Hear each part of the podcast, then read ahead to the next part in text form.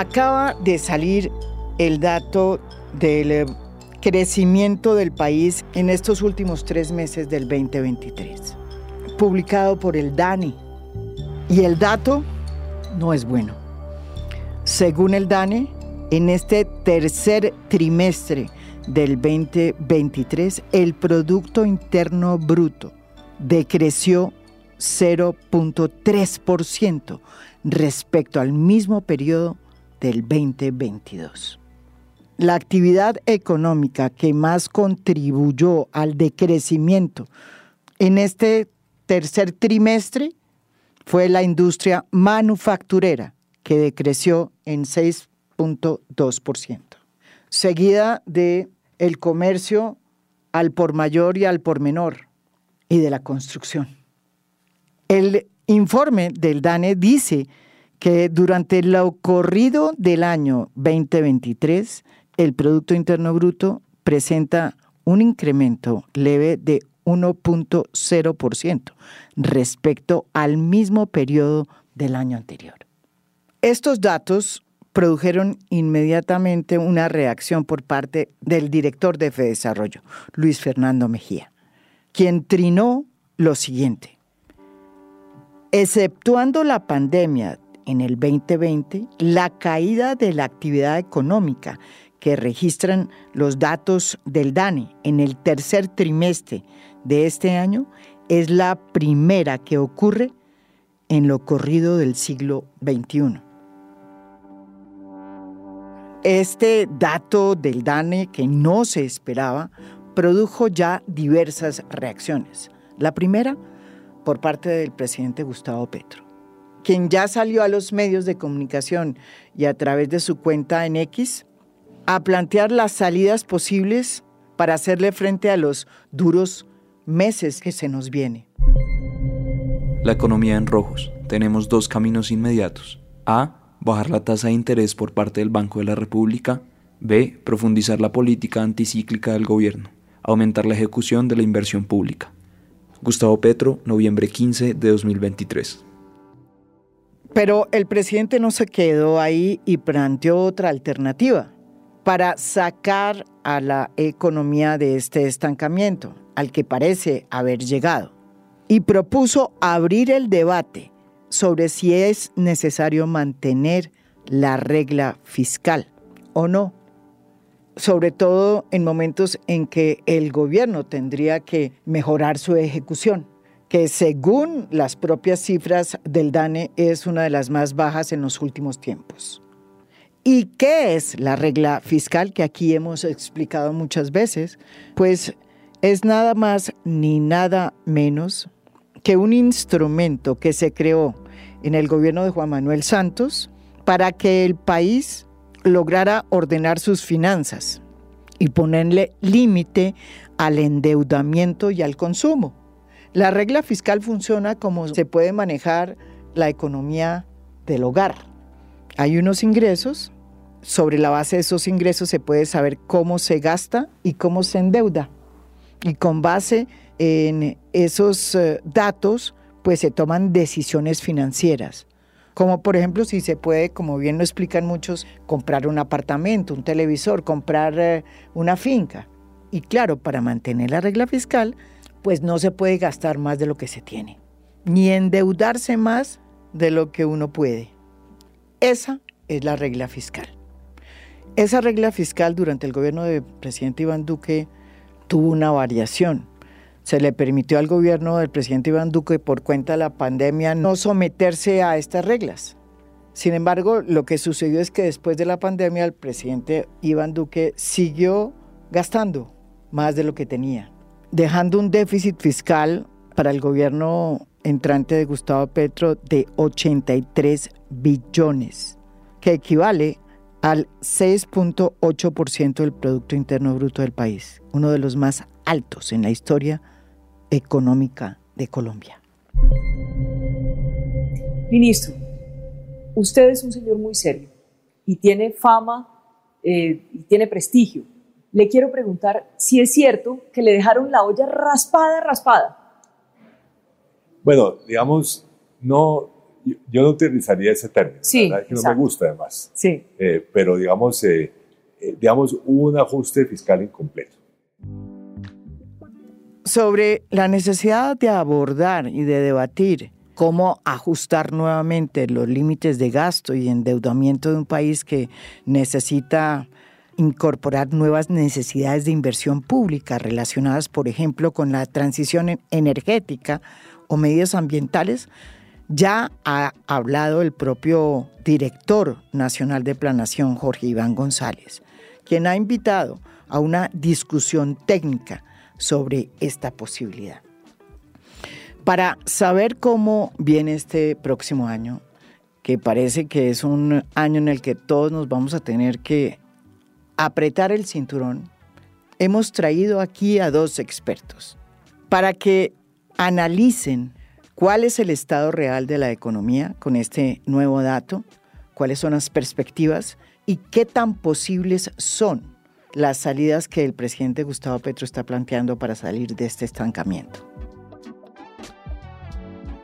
Bienvenido, Luis Fernando Mejía, director de FEDesarrollo. Muchas gracias, María Jimena. Un placer estar de vuelta con usted. Y también está con nosotros desde Cali Mauricio Cabrera Galvis, miembro independiente de la Junta Directiva de Ecopetrol desde octubre del 2022.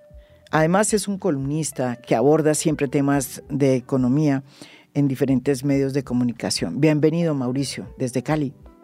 Muchas gracias María Jimena, buenos días a ti, a Luis Fernando, un placer de nuevo estar con ustedes en esta conversación sobre estos temas que hoy nos preocupan mucho más que la vez pasada que conversamos.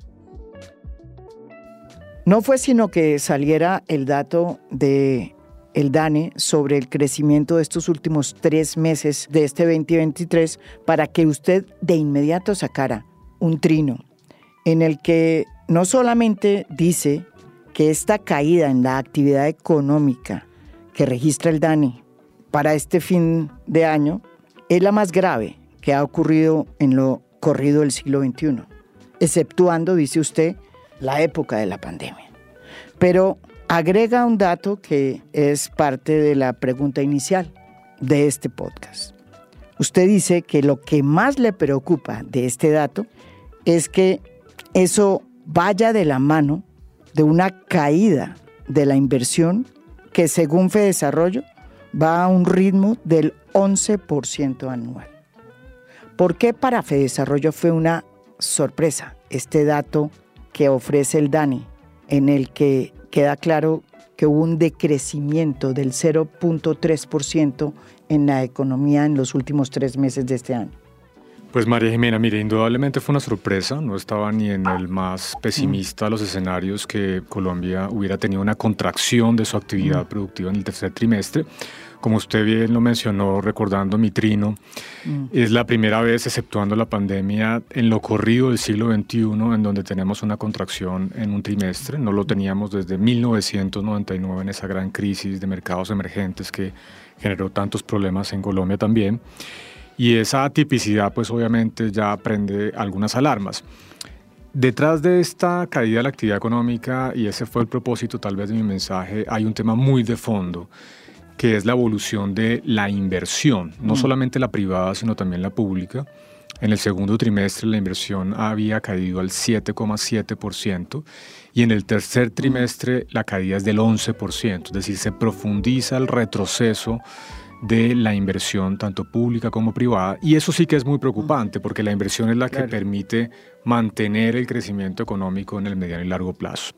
Ahora bien, ¿qué está detrás de esto? Yo creo que vale la pena hacer un análisis rápido pero panorámico sobre los factores importantes detrás de esta caída.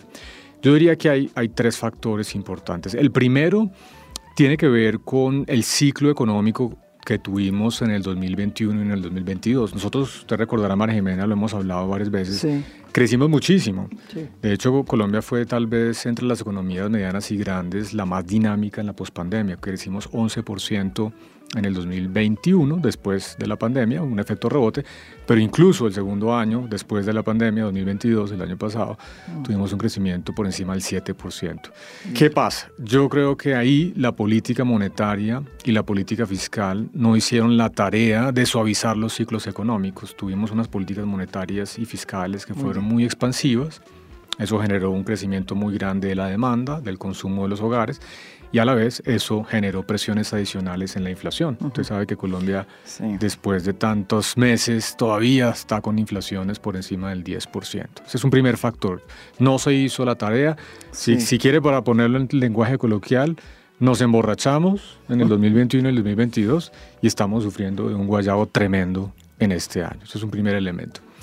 El segundo elemento tiene que ver con los impactos de las reformas tributarias del 2021 y 2022. Nosotros también lo discutimos, María Jimena, en algún momento. Sí. Dijimos, ojo, estas reformas... Usted lo dijo, lo dijo aquí, esto me acuerdo. Acuérdate, dijimos, ojo, estas reformas están aumentando el costo de uso del capital y pueden afectar el crecimiento económico. Eh, la primera reforma, la del 21, subió la tarifa de renta del 30 al 35%. La reforma del año pasado la mantuvo en esa tasa eh, amplió, digamos, las bases, redujo las exenciones y además implementó un aumento grande del impuesto a los dividendos y el impuesto al patrimonio y demás. Todo eso, dijimos, ojo, porque eso puede impactar el crecimiento. Yo creo que aquí estamos viendo efectos adicionales de, de, estas reformas tributarias. Y finalmente, el tercer factor, no me cabe duda que la incertidumbre es una barrera muy importante para la inversión y yo le diría que la incertidumbre está relacionada con dos grandes frentes. El primero, las reformas estructurales, especialmente la reforma laboral, que como lo hemos también discutido, va en contravía de lo que se requiere, aumenta el costo del empleo formal. Cuando un empresario está pensando si hacer un plan de expansión de su capacidad productiva, dice, bueno, tal vez mejor me espero a que se resuelva todo este problema de las reformas estructurales para saber para dónde vamos. Y también unas medidas ya sectoriales, especialmente en, vivienda, infraestructura, y el sector minero energético, que han generado también cierto ruido y que también son barreras para la inversión. Infraestructura, la, no la decisión de no aumentar los peajes en enero. Para que la gente entienda por qué hay tanto interés alrededor del tema del aumento del precio de los peajes, hay que explicar varias cosas. La manera fácil de explicar esto es decir, ah, es que el gobierno del presidente Gustavo Petro está accediendo a subirle los peajes al grupo de Luis Carlos Sarmiento, porque él es el gran concesionario, sobre todo, de una de las vías con más problemas que hay en Colombia, que es la vía al llano. Pues no, el problema no se soluciona solo mirándolo de esa manera. Resulta que los peajes son una fuente de pago de los inversionistas privados y de los bancos que prestan la plata para hacer esas mega obras que generan empleo, y que dinamizan la economía. Como el gobierno decidió desde enero pasado no aumentar el precio de los peajes, esos dineros que deberían haber sido devueltos a los inversionistas no han sido pagados. Y hay ya un déficit que podría estar llegando a 13.8 billones de pesos. Ayer sin embargo, después de conocerse todos estos nuevos datos del DANE, el ministro de Hacienda, Ricardo Bonilla, anunció que no se iban a aumentar los pasajes este diciembre, sino que el aumento iba a hacerse a comienzos del año entrante y que estaba en estudio. Miren lo que dijo. Estamos evaluando porque eso significaba hacer un incremento ahora y otro en enero queremos valorar exactamente eso y mirar hasta dónde podemos llegar porque no queremos que se nos dispare la inflación y tampoco que tengamos una afectación eh, en, en la estructura económica mayor a la que ya tenemos. Luis Fernando Mejía, ¿qué opina usted del nuevo anuncio que hace el ministro Bonilla sobre la decisión de aumentar no en diciembre el precio de los peajes, sino dejarla para comienzos del año entrante. Pero falta, ¿qué, va a pasar con, con, lo que no se aumentó este año? Entonces, todavía está, no se ha resuelto el problema. Eso genera mucho ruido porque los peajes son la fuente de pago de los inversionistas privados y por supuesto eso es un detrimento para la llegada de nuevas inversiones en, el sector de la infraestructura. Mira, hay una obligación contractual del Estado que tiene que ajustar los peajes con la inflación para que no se pierda el valor real de la remuneración al inversionista privado. La decisión de no aumentarlo lo único que genera es un ruido tremendo y un costo fiscal que es alrededor de los 500 mil, 600 mil millones de pesos, que eso obviamente es alto. Es el ruido y la incertidumbre que genera para un nuevo inversionista que dice, oiga, me voy a meter ahí cuando sé que el gobierno puede tomar la decisión de no subir el peaje. Y, y, vivienda. Vivienda. Hay dos factores ahí, el aumento en las tasas de interés obviamente impacta, pero también el gobierno ha cambiado de manera un poco abrupta los mecanismos de focalización y eso ha generado ciertos desestimientos y ha, digamos, eh, metido un poco de ruido en el sector. Y finalmente el sector minero energético. No se han resuelto todavía los temas de la exploración de nuevos contratos, llevamos con esa discusión más de un año. Eh, la Comisión de Regulación de Energía no tiene sus expertos en propiedad.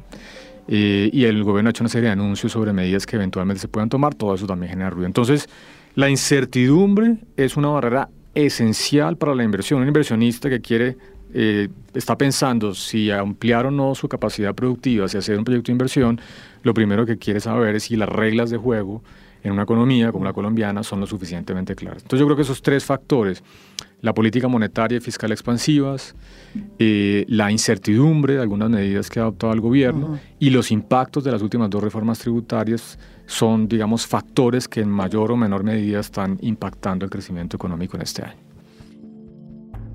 Mauricio Cabrera, ¿usted cómo ve la situación económica a partir de los datos que nos está mostrando el DANE? en donde se decreció en este último semestre un dato sorpresivo, 0.3%. Bueno, María mm, a ver, lo, lo que ha planteado eh, Luis Fernando respecto de la inversión es totalmente cierto. Hay una caída de la inversión. Sin embargo, yo quiero llamar la atención sobre un tema que no lo he visto en el análisis y en el diagnóstico de lo que está pasando que es la caída del consumo de los hogares. Mm. ¿sí?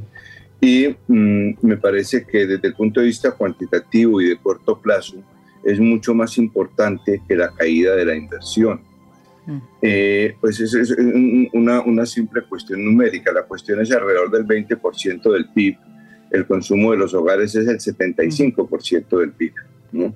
De manera que eh, reconociendo que hay una caída de la inversión y que los factores que menciona Luis Fernando son totalmente ciertos, eh, creo que hay que señalar también o decir que la causa principal del freno del PIB y de la caída es realmente el retroceso del consumo de los hogares, ¿sí? que solamente creció 0.4% en, en el año. ¿no? Eh, cuáles son las, las causas de esta caída del consumo de los hogares. Eh, una, pues tal vez la, la misma que mencionaba eh, Luis Fernando, y uno la puede decir coloquialmente, lo que sube como palma cae como, coco. el consumo de los hogares se disparó después de la pandemia, creciendo a ritmos de 14-15%, y había un, análisis interesante de cómo se estaba financiando eso. Y se estaba financiando con crédito y con desahorro. La gente sacó la plata de los colchones y empezó a, comprar y comprar y esa gasolina se acabó. ¿sí? Y entonces ya la gente no tuvo cómo comprar. Y si a eso le añade uno la subida de las tasas de interés, que no es solo la del Banco de la República, que está hoy cuatro puntos por encima de la inflación, sino la tasa de interés del crédito de consumo y de las tarjetas de crédito. Cuando la gente ya va, estaba comprando mucho con tarjetas de crédito, cuando la tasa era 15, 18%, ahora la tasa se duplicó, mm. ahora está al 36%, de manera que la gente dejó de comprar. Y esta, quiero resaltar que esta caída del consumo es eh, muy, muy grande y explica para mí el frenazo de la economía, porque en el corto plazo, para el crecimiento económico es más importante el consumo que la inversión. Por supuesto, la inversión para el crecimiento de largo plazo es indispensable, pero en el, en el corto plazo incide más el consumo. Eh, y no solamente, esto ya, lo, ya, ya está dicho también, no solamente el consumo de los hogares, sino también el consumo del gobierno, Por eso. los gastos de consumo del gobierno. No solamente los de inversión, que hay una baja en ejecución grande, sino es que el, el consumo, el consumo del gobierno que venía creciendo a tasas eh, enormes. El consumo del gobierno al final del, del, del periodo Duque y al principio este gobierno crecía a tasas de 9-10%, ¿no? Eh, en, en el trimestre julio-septiembre comparado con el trimestre anterior cayó casi 9%. Y esto, por supuesto, tiene que ver con la ley de garantías. Es un fenómeno estacional, pero que impacta muchísimo. Pero ya uno lo ve en el año corrido y solamente está creciendo, está creciendo menos de 2%. De manera que, a mi modo de ver, estos dos factores hay que resaltarlos también, además de la caída de la inversión, repito, eh, en el, eh, como causas del, del freno grande que está sintiendo la economía. Y una nota adicional, en el tema, en el tema de la inversión, es interesante, es muy interesante ver eh, que los, los, las cifras del DANE que publica los distintos rubros de inversión. Sí. Uh -huh. Habla vivienda, otra infraestructura, maquinaria y equipo, eh, eh, productos agrícolas, pues lo llama recursos biológicos, etcétera. Y aquí hay, aquí hay cosas eh, interesantes. La vivienda, por ejemplo, en el año corrido va creciendo 2.1%. Sí. ¿sí? Es decir, eh, sí se ha frenado la vivienda porque antes, antes crecía a unas tasas muy altas, pero todavía sigue positivo. El golpe grande está en maquinaria y equipo. Sí. Perdón, sí, maquinaria de equipo que cae 12%, pero de nuevo, es un tema de que después de un crecimiento enorme, es que miren, en el 2020, finales del 2021 y 2022, mm. la inversión en maquinaria y equipo crecía como al 20%. Sí. Hoy, a pesar de la caída, e, ese rubro está mayor que la inversión en el año 2019. Es decir, Mm. y eh, la gente compra equipos para, para expandirse. Y realmente se compraron muchos equipos en el año 2021-2022 y las empresas, además del efecto de incertidumbre, etcétera, que, que no, no, los niego, también hay una cosa que hacen una pausa diciendo, bueno, ya, ya invertimos mucho y, y se sigue invirtiendo, repito, el monto de inversión en maquinaria y equipo en eh, este año es mayor que el año 2019 en pesos constantes. Y ahí, por supuesto, en, en la inversión impacta la tasa de interés. Uh -huh. Y lo otro es en, en, construcción, hay dos ítems grandes, vivienda que como dije va creciendo un poco e infraestructura donde sí hay un frenón enorme. En crecimiento de infraestructura hay un frenón enorme eh, que se explica por dos cosas. Mm, la culminación de las, de, de las, las 4G, 4G, que empezaron sí. en el gobierno Santos y hoy 8 o 10 años después ya están terminándose casi todas, y de la demora en empezar los, los proyectos 5G. de 5G, demora que tiene a su vez una, un, una causa importante que es la subida de las tasas de interés del Banco de la República. Varios proyectos de 5G no han podido hacer cierre sí. financiero porque se había hecho la estructuración con unas tasas de 8 o 9% y hoy están 15 y 16%.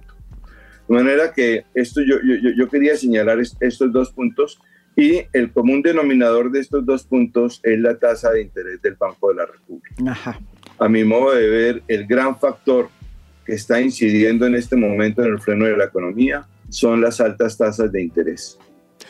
Sí, yo, yo ahí quisiera hacer un, un, comentario frente a eso que, que, que uh -huh. está diciendo Mauricio. A ver, yo creo que el, obviamente la, la, tasa de interés alta de, del Banco de la República banco. pues afecta las decisiones de consumo e inversión, pero hay que decir que justamente el banco buscaba esto. Frenar el, el consumo, consumo, de los hogares estaba disparado sí, y eso estaba generando unas presiones por la demanda agregada de aumentos de precios, por eso tuvimos una inflación muy alta. Colombia, a diferencia de todos los demás países medianos y grandes de América Latina, no tuvo un pico de inflación el año pasado, solamente lo tuvimos en marzo. Sí. Nuestra inflación ahora en el mes de octubre Ajá. está en el 10,48%. En el resto de economías, razonablemente bien, en términos macroeconómicos ya está por debajo del 6%. Entonces, Colombia sí tuvo algo muy atípico de un crecimiento excesivo de la demanda agregada que generó una presión muy importante a los precios, a la inflación, y el banco dijo, bueno, tengo que empezar a apretar la economía para evitar que la inflación se me desborde. No hicieron la tarea, vuelvo, la política monetaria y la política fiscal en esa fase de recuperación. Pero bueno, pues supongamos que, digamos, ya esa discusión yo creo que está, está cerrada. A mí no me cabe duda de que en diciembre el Banco de la República va a bajar su tasa de intervención. La pregunta no es si la va a bajar o no, sino en cuánto lo va a hacer. Si va a ser 25, 50 puntos básicos y continuará con una senda de reducción de esa tasa de intervención el próximo año. Ahora yo, yo me pregunto, supongamos que ya estamos con una tasa de intervención del, no sé, 9% mediados del próximo año. ¿Eso es suficiente para la reactivación de la inversión? Y la respuesta es no. Y volviendo al punto de lo que mencionaba Mauricio, por supuesto, los cierres financieros son más complicados cuando las tasas de interés son más altas. Pero dígame usted el impacto que tiene la decisión del gobierno de no aumentar los peajes con la inflación. Un inversionista que está pensando si entrar o no a un proyecto de 5G, dice, bueno, las tasas de interés sé que van a bajar. El próximo año la inflación va a ser más baja, entonces se me va, se me va a acomodar el cierre financiero. Y esa incertidumbre de si el gobierno el próximo año va a decir, no, oiga, no vamos a aumentar los peajes con el 9% de inflación, sino vamos a esperar hasta diciembre porque tenemos el lío de, del diésel y demás. Eso es un lío gigante. Entonces, por supuesto, hay que continuar con esa, iniciar esa senda de reducción de tasas de interés, pero esa es una condición que es necesaria, más no suficiente para la reactivación de la inversión. Los temas de incertidumbres sectoriales tienen que ser resueltos por parte del gobierno. Y ahí le complemento eh, justamente con lo que usted mencionaba en la introducción, María Jimena. Esta idea del presidente de eventualmente pensar una modificación de la regla fiscal no puede venir en un momento más inapropiado. Pero entonces usted cuestiona seriamente lo que dice el presidente Gustavo Petro, que ha planteado como una de las vías de salir de este atolladero, pues ver si se puede flexibilizar la regla fiscal y aumentar la inversión pública, ¿no? Y, que, y como no hay espacio, entonces hay que modificar la regla fiscal. Bueno, si el, si el punto de fondo es la incertidumbre y las señales equivocadas, creo yo, en varios sectores, desde el punto de vista del gobierno nacional, cuando usted empieza a decir, bueno, vamos a mirar si se puede aumentar la inversión pública, pero hay que modificar la regla fiscal, eso lo único que genera es exactamente el efecto contrario. Es un tiro en el pie, literalmente, porque los inversionistas dicen, bueno, Colombia se está ajustando muy lento, su deuda pública sigue siendo alta, su déficit fiscal sigue siendo alto. El próximo año el gasto primario, es decir, sin intereses en el país, va a ser el más alto como porcentaje del PIB en nuestra historia. No es que estemos apretando el gasto, no, el próximo año va a ser el gasto más alto en la historia como porcentaje del tamaño de la economía no hay mucho espacio más. Entonces, eh, estas discusiones lo único que generan son más ruido, más percepciones de riesgo fiscal adicional y yo creo que hay que ir en la dirección contraria. Mensajes de tranquilidad, de certeza, de cumplimiento de los compromisos y de, obviamente, continuar con una senda de ajuste fiscal. Eh, Mauricio. A ver, Jimena, eh, pues eso es, yo coincido totalmente con eso pero sí que, pues totalmente no. Digamos, ahí hay un punto que, que no creo. El tema de los peajes fue una equivocación grande del gobierno, mm. no haber subido los peajes. Eh, y una equivocación que sobre todo tiene un costo fiscal. Claro. Eh, no creo, y por lo que conozco de, de proyectos, etcétera, no creo que eso haya causado preocupación grande entre los inversionistas y los concesionarios de carreteras, porque ellos saben que tienen unos contratos que dicen que si el gobierno no sube los peajes, el, ANI eh, tiene que compensarle el famoso eh, diferencial de recaudo y tiene que pagarles esa plata. ¿Eso está pasando este año o no? Eso no, está pasando. No, pero, pero eso, eso es clarísimo y los concesionarios saben que van ante un tribunal de arbitramiento y el gobierno va a acabar pagando eso tarde o temprano, lo va a pagar más temprano que tarde, ¿cierto? Y, ya, y, ya, se está empezando, ya se están empezando a hacer apropiaciones en la ANI para el pago de eso. De manera que el impacto de eso sobre los proyectos yo lo veo bajo, no que no mm, causa algo de ruido, pero no hay preocupación grande y mm, en los nuevos contratos que hay sigue siendo la misma cláusula. De manera que los, los concesionarios están bastante blindados, bastante protegidos. Lo que pasa es que desde el punto de vista del gobierno sí fue una equivocación muy grande no haberlo subido. Generó un costo fiscal que se mm. calcula en medio billón de pesos para, para este año. Eh, y si no se hace el ajuste de los dos años, va a seguir. Y aquí viene un, problema ya, ya práctico. Eh, pero aquí quiero mencionar la otra cosa que es el subsidio a los combustibles, mm, específicamente al, diésel, que es la otra cosa que yo creo que el gobierno se ha equivocado en no, en no haberlo empezado antes. Cuando se dice que el gobierno no está ejecutando, eh, se olvida un pequeño gastico que está teniendo, que es el subsidio al diésel. Ese vale 20 billones de pesos en este año, mm. ¿sí? Y eso es un gasto público. Mm. Eso es un gasto público que está subsidiando a los, a, los transportadores y a los consumidores de diésel, ¿no? Y aquí pues ya una cosa de, de, economía política, haberse demorado a hacer eso y, y, tratar de hacer las, dos cosas ahora al mismo tiempo, subir los peajes y empezar a aumentar el precio del diésel, va a crear mm. una presión política muy grande. Si el gobierno hubiera subido los peajes en enero, eso todo el mundo estaría acostumbrado a eso, no habría problema. Pero ahorita subirlo y tiene que subirlo dos veces, porque tiene que compensar el retraso del año 2023 y en el 2024 subirlo por inflación. Es decir, que en un periodo de tres o cuatro meses va a haber una subida de 20% en los peajes que va a generar una reacción política grande. Creo que en eso el, el gobierno se equivocó. Pero, insisto, eh, esto es parte del gasto público, 20 billones de pesos en subsidio al diésel. Eso se comió la reforma tributaria, se comió toda la, toda la reforma tributaria, inclusive antes de, incluyendo lo, incluyendo lo que no se va a recoger de las, de las regalías. ¿sí? Eh, entonces, creo yo haría esas dos anotaciones a, a, lo de Luis Fernando. Y lo otro que sí quiero recalcar lo que dice él, yo escribí un artículo hace unos días que se llamaba Misión Cumplida. Lo que está pasando no es una sorpresa, lo que está pasando en la economía no es una sorpresa. Era lo que quería hacer el Banco de la República de frenar la economía. Tal vez la es una sorpresa marginal. En lugar de crecer 0.3 o 0.4 en el trimestre que se esperaba, caímos 0.4 o 0.3. 0.3. Sí, hay una pequeña sorpresa en la cantidad pero que se estaba esperando que la economía se frenara, ese era el objetivo del Banco de la República. Y el Banco de la República hoy puede decir muy orgulloso, cumplimos nuestra misión, misión cumplida, como dijo Bush cuando llegó al, al portaaviones en Irak. Frenamos la economía, ya lo logramos. Lo que pasa es que no frenaron la inflación, porque la inflación, si bien tiene unos efectos de, de demanda que mencionaba Luis Fernando, hay muchísimos elementos de inflación de costos que no dependen de la tasa de interés ni se corrigen con la tasa de interés.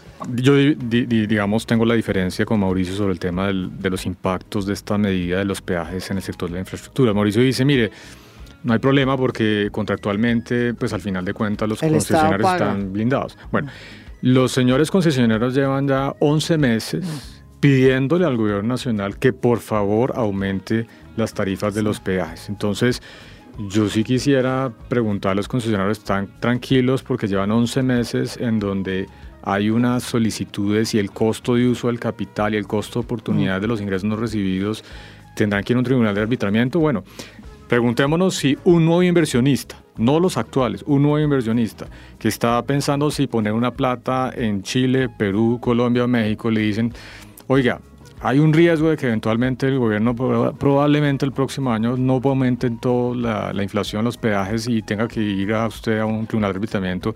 Dice, hombre, si hay un país que me cumple lo, que, lo que los contratos bilaterales, pues me voy al país que cumple los contratos y no me voy a desgastar yo haciendo un tribunal de arbitramiento. Entonces, ojo porque yo creo que esto no es menor, esto es un tema muy de fondo que le, le meta mucho ruido, mucho ruido innecesario. Además porque nuestros cálculos, María Jimena, del impacto del aumento de los peajes en la inflación era que si el gobierno hubiera aumentado el 13,12% los peajes en enero de este año, el impacto de la inflación era el 0,01%. O sea, mucho costo y poco, y poco beneficio. Ahora bien, sobre el tema de la, de la aceleración, yo comparto con Mauricio la, digamos, la, la, opinión de que parte de lo que estamos viendo era justamente lo que buscaba la política monetaria, esto ya lo hablamos, nos, nos emborrachamos en el 2021-2022 y había que bajarle el volumen a la música y que otra vez estuviéramos en un, en un crecimiento razonable. Pero lo que sí es sorprendente, diría yo, es el comportamiento de la inversión. ¿Y cómo venía comportándose la inversión? la inversión privada y pública. Luis Fernando, según los estudios que usted está haciendo en Desarrollo. Cuando usted mira la recuperación post pandemia, María Jimena, el PIB, digamos, en Colombia frente al 2019 hoy es más o menos un 12% más grande. Es el, el, efecto de toda la recuperación, o sea, la caída y luego la recuperación le da más o menos que el tamaño de la economía hoy es un 12% más grande. Por la demanda. Lo que explica ese crecimiento es el consumo en los hogares, que hoy es un 20% más grande que lo que teníamos en el 2019. O sea, tuvimos una expansión, un boom del consumo privado brutal. Y eso es lo que explica el apretón monetario.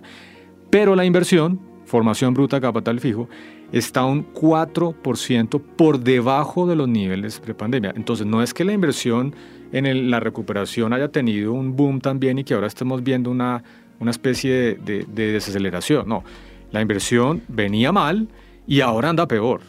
Entonces, eh, yo sí creo que eso es lo sorprendente que hemos tenido en la pospandemia, que, la inversión no ha levantado cabeza. Estamos hablando de la inversión pública y la inversión privada. Y volviendo al punto de la sostenibilidad del crecimiento, pues eso es lo más, lo más preocupante. Si la inversión no levanta cabeza, pues el banco va a bajar sus tasas, seguramente el consumo privado va, a subir el próximo año, vamos a crecer al consumo privado a crecer a un 2, un 1,5%. Pero, pero si la inversión no, no empieza a subir rápidamente, vamos a estar en problemas para subir ese, ese crecimiento de la economía colombiana. Mauricio, algo me dice que usted no está del todo de acuerdo con el análisis que hace aquí Luis Fernando Mejía, director de FEDesarrollo. Yo ya lo dije, creo que la no subida de los peajes fue una equivocación grande del gobierno. Lo que difiero es que es el impacto sobre los, los, inversionistas. Me a mí me toca ver muchas eh, solicitudes de, de, créditos de proyectos eh, de infraestructura y la razón principal por la que están demorados en este momento es la dificultad del cierre financiero, ¿sí? Eh, porque pues hay una tranquilidad en la estabilidad jurídica de Colombia, en las, en, las cortes, etcétera. De manera que eso puede generar un problema de flujo de caja, pero ningún concesionario está preocupado porque no le vayan a pagar eso. Y el otro punto es que es cierto que el consumo privado hoy está 20% mayor que eh, antes de la pandemia, pero la inversión en maquinaria y equipo está 16% más alta que antes de la pandemia. Es decir, aquí también en, en inversión en maquinaria y equipo específicamente, pasó una cosa similar al consumo. Hubo un boom muy grande, también llegamos a la fiesta y ese boom se está, se está eh, frenando y estamos en el guayabo de eso, porque como digo, los, los empresarios hicieron mucha inversión en maquinaria y equipo. Y la otra cosa es que eh, la inversión depende, por supuesto, de la incertidumbre. Coincido que ahí hay un ambiente malo, pero la inversión, los empresarios invierten si saben que van a vender y si hay una caída en el consumo y están cayendo las ventas, dice, pues ¿para qué voy a expandir mi producción ahora? De manera que eso se interrelaciona. Y vuelvo a insistir que el factor de consumo en el corto plazo es el que más explica eh, el, freno de la economía. Pero, y entonces, Mauricio, ¿usted considera que es innecesario plantear el debate que está planteando el presidente para que se abra la discusión sobre si se debe flexibilizar o no la regla fiscal? Es una equivocación plantear ese debate en este momento, y en eso coincido, por, por dos razones. Primero, porque este año no se necesita.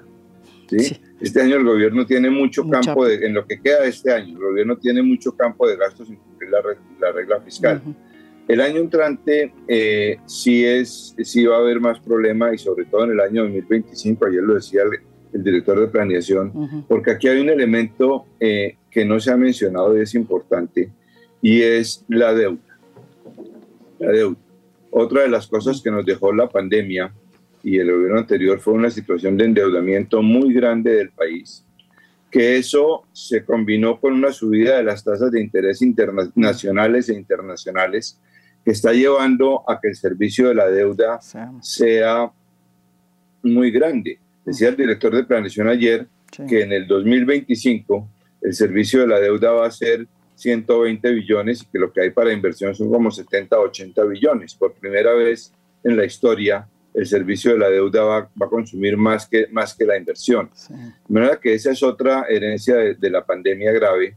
Frente a eso, eh, hay, que, hay, hay, hay, que hacer algo, pero no creo que sea eh, en este momento conveniente ni necesario plantear el ajuste de la regla fiscal, entre otras cosas porque la regla fiscal tiene elementos contracíclicos, mm. ¿cierto? Que se pueden mover dentro de la misma regla fiscal.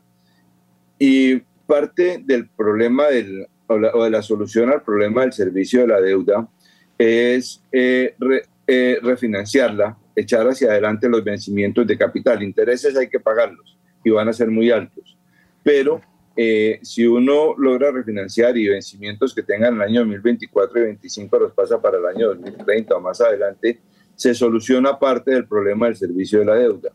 Y aquí es donde el, debate de la regla, fiscal, la regla fiscal se hace más inconveniente, porque para refinanciar en los mercados internacionales, eh, anunciar que se está planteando una modificación de la regla fiscal es gravísimo mm. Y puede llevar a los inversionistas y a los tenedores de bonos, etcétera, a decir, no, esto o, yo no refinancio a Colombia o lo hago a unas tasas mucho más altas. De manera que coincido que no es un debate que haya que plantear en este momento, pero sí hay que ver cómo se resuelve el problema del servicio de la gran deuda que nos dejó la pandemia y el gobierno anterior. Uno de los sectores más importantes dentro de la economía colombiana y que empujan el eh, desarrollo es desde luego el sector minero energético que ha estado muy impactado, como dicen ustedes, por las incertidumbres en materia de exploración o no de los pozos de petróleo, de gas, en fin. ¿Cuál es el impacto que puede sufrir este sector que es clave para hacer la transición energética que tanto habla el presidente?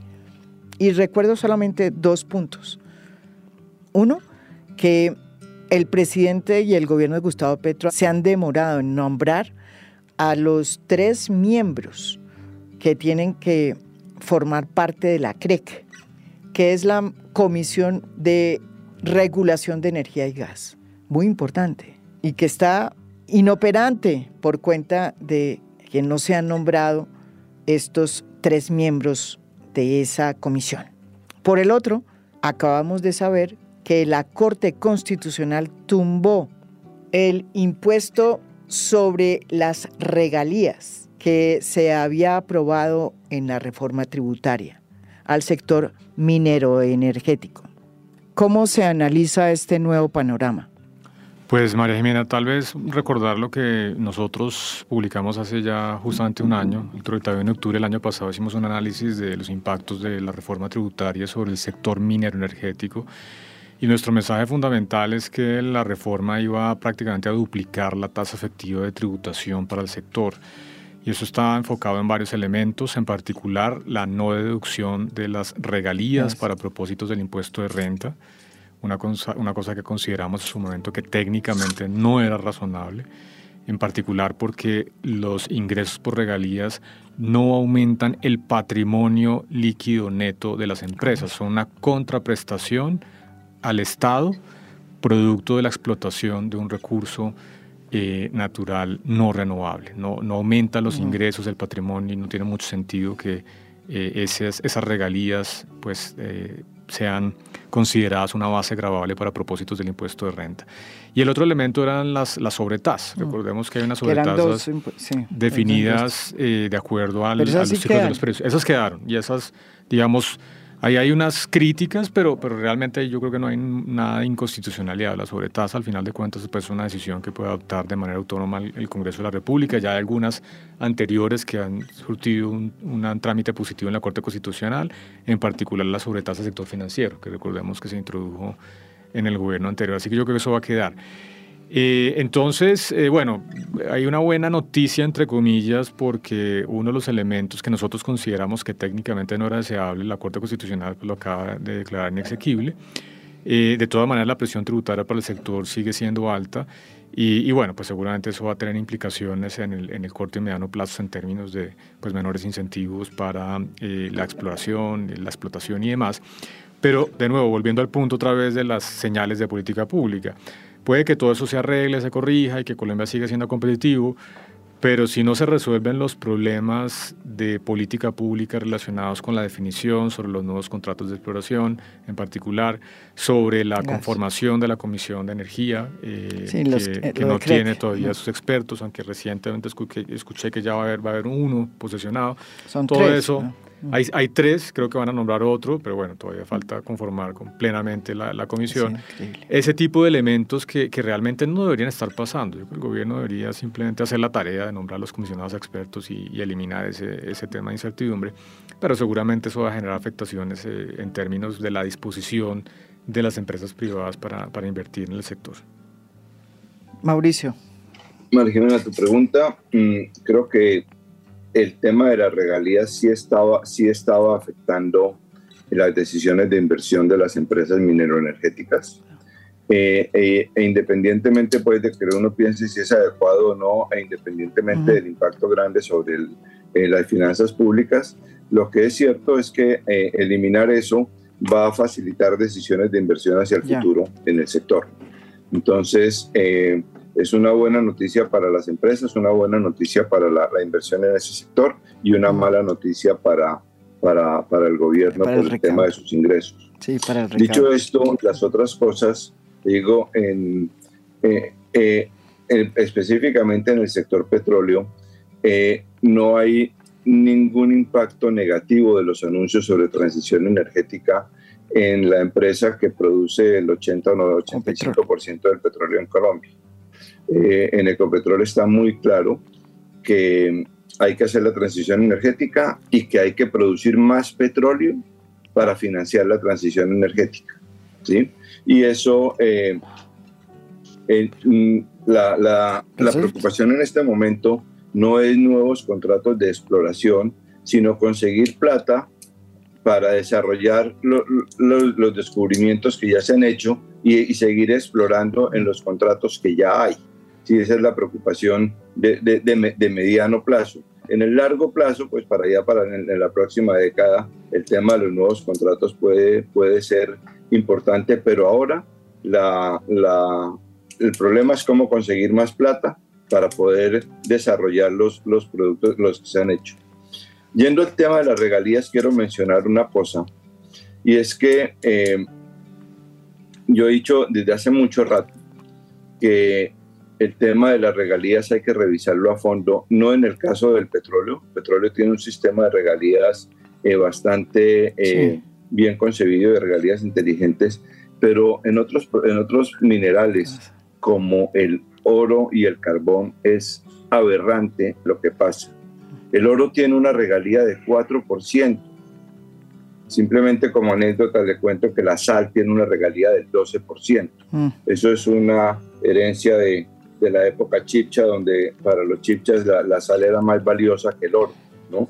Eh, entonces, de hace rato yo creo que el tema de la no deducibilidad es mejor no tocarlo, dejarlo ya lo, ya lo del reporte, pero sí hay que revisar las regalías tan absurdamente bajas que tiene el oro el 4% y el carbón del, del 5 al 10%, son regalías muy bajas. En el caso del petróleo son del 20% y de ahí, y de ahí para, para arriba ese, ese punto creo que es una discusión que, que se debe dar en el país. Ojalá. Y lo mismo el, tema de la sobretasa.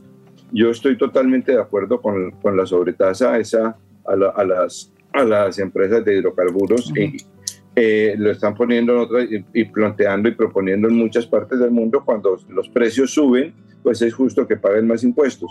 Ahí hay un problema técnico de, de todas esas sobretasas que para las empresas es mejor que el que el precio esté en 79.99 que en 80.01, porque esos dos centavos de diferencia le van a generar 15% más de impuestos. ¿no? Ese es un, tema técnico de todas las Eso quedó mal diseñado, sobre tasas marginales. Eh, pero yo estoy de acuerdo con eso. Eh, lo que no estoy de acuerdo es lo que en el Congreso, por el lobby de las mineras, no aplicaron esa sobretasa específicamente al oro. Que yo creo que con los precios del oro internacionales y la cantidad de oro que está produciendo en Colombia también lo debía tener. ¿Qué va a pasar en materia de inversión extranjera, de la venta de portafolio del mercado de los TES, que según el gobierno, por lo menos en el primer trimestre de este año, tanto el mercado de los TES como la inversión extranjera fue un rubro que ellos registraron como un rubro muy positivo. Aquí lo dijo precisamente el ministro de Hacienda. La inversión extranjera efectivamente ha aumentado. Ha aumentado a un ritmo del 27.8% anual este año a un total de 7.375 millones. Ha aumentado curiosamente con un fuerte grupo en hidrocarburos. Y en materia de inversión extranjera, ¿cómo va a ser la cosa? ¿Cómo pinta? Viene bien. Eh, cuando usted mira el comportamiento en lo corrido del año, las cifras han sido muy positivas. Ahora, una cosa que, que, llama la atención es que buena parte del comportamiento positivo ha estado ligado al sector minero energético. Entonces, suena contraintuitivo. Estamos hablando de los impactos negativos de la reforma tributaria sobre el sector minero energético y usted ve una gran cantidad de recursos llegando al sector. Cuando se habla con el Banco de la República y las empresas del sector, lo que nos dicen, mire, eso realmente no es inversión fresca nueva, sino es simplemente entrada de recursos para propósitos del pago de la reforma tributaria. ¿Por qué? Porque las retenciones se ajustaron para que las, eh, los pagos anticipados de renta fueran suficientemente altos como para darle caja al gobierno. Entonces, pues bien, porque las cifras andan bien, pero probablemente no es una cosa sostenible, porque lo que está pasando, al menos en el sector energético, ratifico, son llegadas de divisas para pagar eh, la reforma tributaria del año pasado. María Jimena, yo te sigo poniendo cascaritas para que me vuelvas a invitar. Eh, en, el sector, se me había olvidado decir, en el sector minero energético en este momento el problema más grande que hay más que reforma tributaria, más que anuncio, más que incertidumbre, se llaman las licencias ambientales y las consultas sociales. Lo que está frenando los proyectos es eso. Y aquí el país va a tener que tomar una decisión. No se trata, por supuesto, de derogar la constitución, no se trata, pero hay que reglamentar eso de manera que deje de ser un instrumento de chantaje, que es lo que se ha convertido y que ha frenado muchos proyectos los, proyectos en La Guajira, pues la, la, colectora y el proyecto eólico de Enel se frenaron precisamente por, por, esas cosas. De manera que ahí es un tema que no tiene que ver con, con economía, es más política, pero es, es, el, es el obstáculo más grande que hoy muestran las, que hoy dicen las empresas mineroenergéticas a sus proyectos de inversión. Sí, y ahí hay una oportunidad muy importante porque el gobierno María Jimena tiene justamente, por ser un gobierno de izquierda, cercano a las comunidades, a las bases sociales, tiene esa oportunidad por esa confianza que es difícil de construir justamente para poder resolver esos cuellos de botella con las comunidades que, menciona Mauricio, que son una barrera muy grande para los proyectos. Entonces, en vez de estar hablando de otros temas, yo creo que si el gobierno se dedicara a eso y con eso impulsara su agenda de transición energética, dejaría un legado muy importante para, para la economía del país. Y entonces, inversión de portafolio, ¿cómo va? Pues María Jimena, infortunadamente en términos de la inversión de portafolio las cosas no andan tan bien. Cuando usted mira la evolución mensual, en los últimos ocho meses han habido ventas netas, es decir, salidas de inversionistas internacionales eh, negativas. Eh, en los últimos seis meses. Luego, es algo atípico, realmente nosotros que hacemos seguimiento a esto desde hace ya varios años no veíamos una cosa similar tal vez desde la crisis financiera internacional. Eh, y muestra, vuelvo, volviendo al punto de la incertidumbre, que el, ruido, la incertidumbre, por supuesto, ha generado... Eso afecta en la venta de los Claro, cierto nerviosismo y ha generado salidas en, varios de los últimos ocho meses eh, sobre los cuales tenemos información. Así que ratificar otra vez ese mensaje importante del gobierno de señales de tranquilidad, de compromiso con el cumplimiento de la regla fiscal para evitar, digamos, ruidos adicionales en, eh, el mercado de los test. Y para finalizar, ¿cuáles son las perspectivas económicas para este próximo año que ya vemos que va a ser un año duro? ¿Cuánto vamos a crecer, Luis Fernando Mejía? Pues mire, María Jimena, de acuerdo con lo que hemos venido discutiendo, obviamente parte de lo que va a pasar el próximo año en materia de crecimiento dependerá de las medidas y estrategias que adopte el gobierno a raíz de, esta, de este campanazo de alerta. Pero usted, ¿qué cree? Nosotros estimamos que el crecimiento podría estar alrededor del 1,5% el próximo año. No es muy dinámico porque nuestro crecimiento potencial probablemente es cercano al 3%. Pero si el gobierno adopta estrategias en varios frentes, podríamos ver una, una aceleración. Yo le mencionaría algunos de ellos. En el corto plazo, ratifico, es, es absolutamente fundamental que se envíen señales claras, contundentes, de certeza, tranquilidad, de compromiso con eh, cumplimiento de la ley fiscal, con la eliminación de esos elementos que discutimos que pueden estar generando ruido en ciertos sectores y eso puede ser crítico justamente para evitar que haya, digamos, una caída adicional de la inversión privada. Y también eh, diría yo que, y esto es un tema que discutimos, María Jimena, cuando hablamos sobre el plan de desarrollo, yo creo que este campanazo de alerta también es importante para que el gobierno ponga otra vez en el centro de la discusión económica, junto con sus dos componentes fundamentales que son la equidad y la sostenibilidad, el crecimiento económico.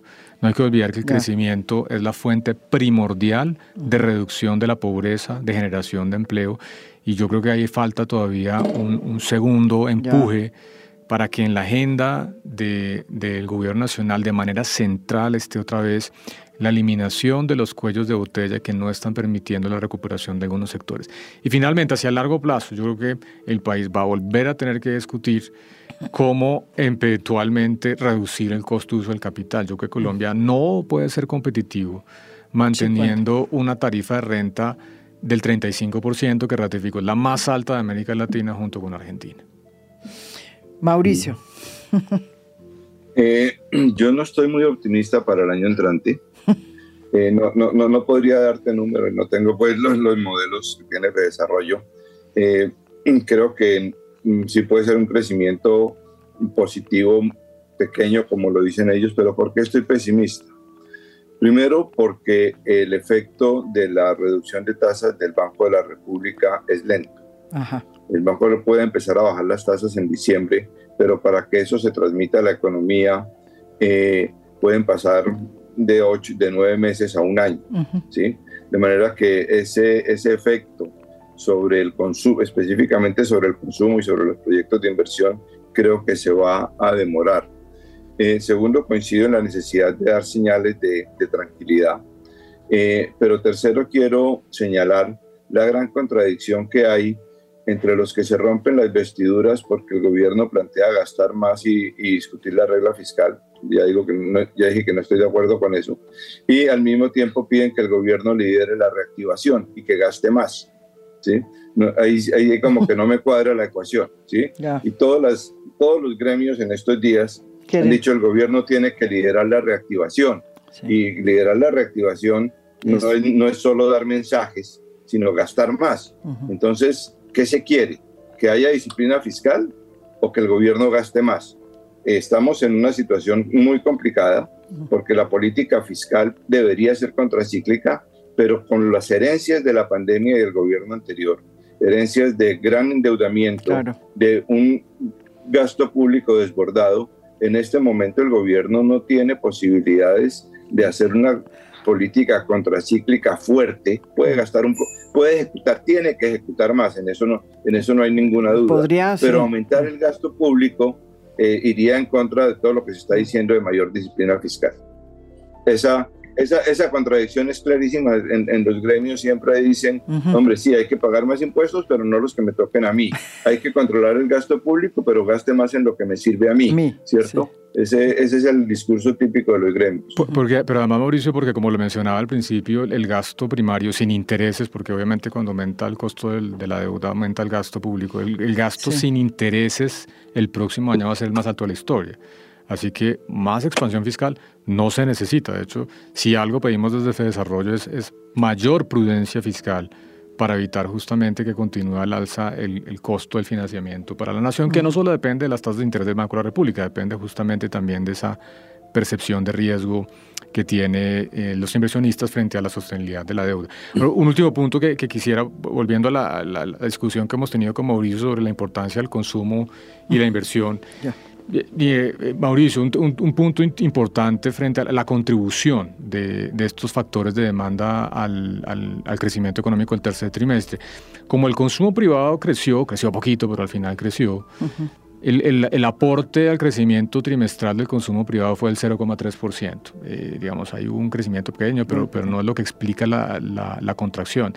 ¿Cuál fue el aporte de la inversión, de la formación bruta de capital fijo al crecimiento económico? No pesa mucho, como lo decía Mauricio, alrededor del 20%, pero como cayó el 11%, mm. la inversión tuvo una contracción negativa de 2,2 puntos porcentuales a el crecimiento económico. Entonces sí, no pesa mucho, pero con esas cifras tan negativas, pues obviamente eh, la cosa no, no, no, luce tan bien. La otra fue más negativa la contribución al crecimiento, la demanda externa negativa, el déficit externo.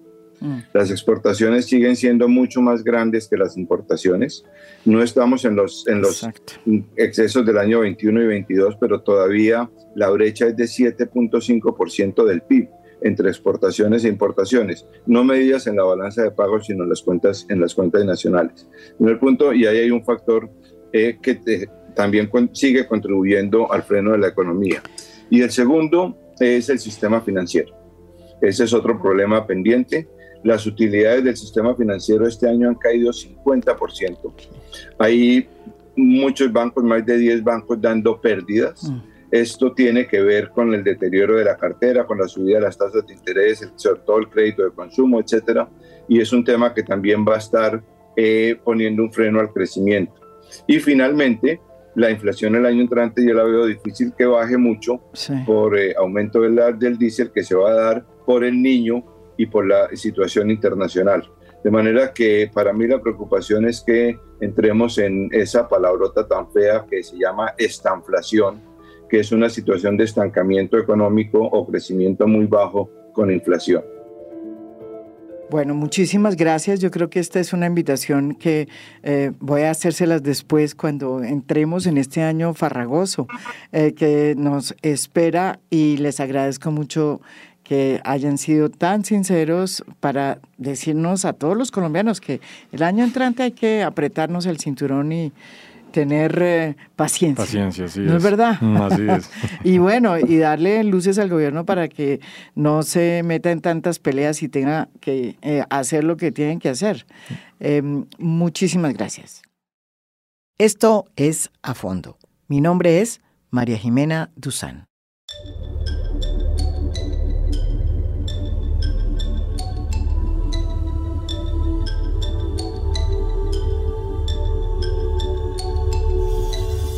A Fondo es un podcast producido por Mafialand. Producción general, Lucy Moreno. Postproducción de audio, Daniel Chávez. Música original del maestro Oscar Acevedo. Nos pueden escuchar también en mi canal de YouTube. Gracias por escuchar. Soy María Jimena Duzán.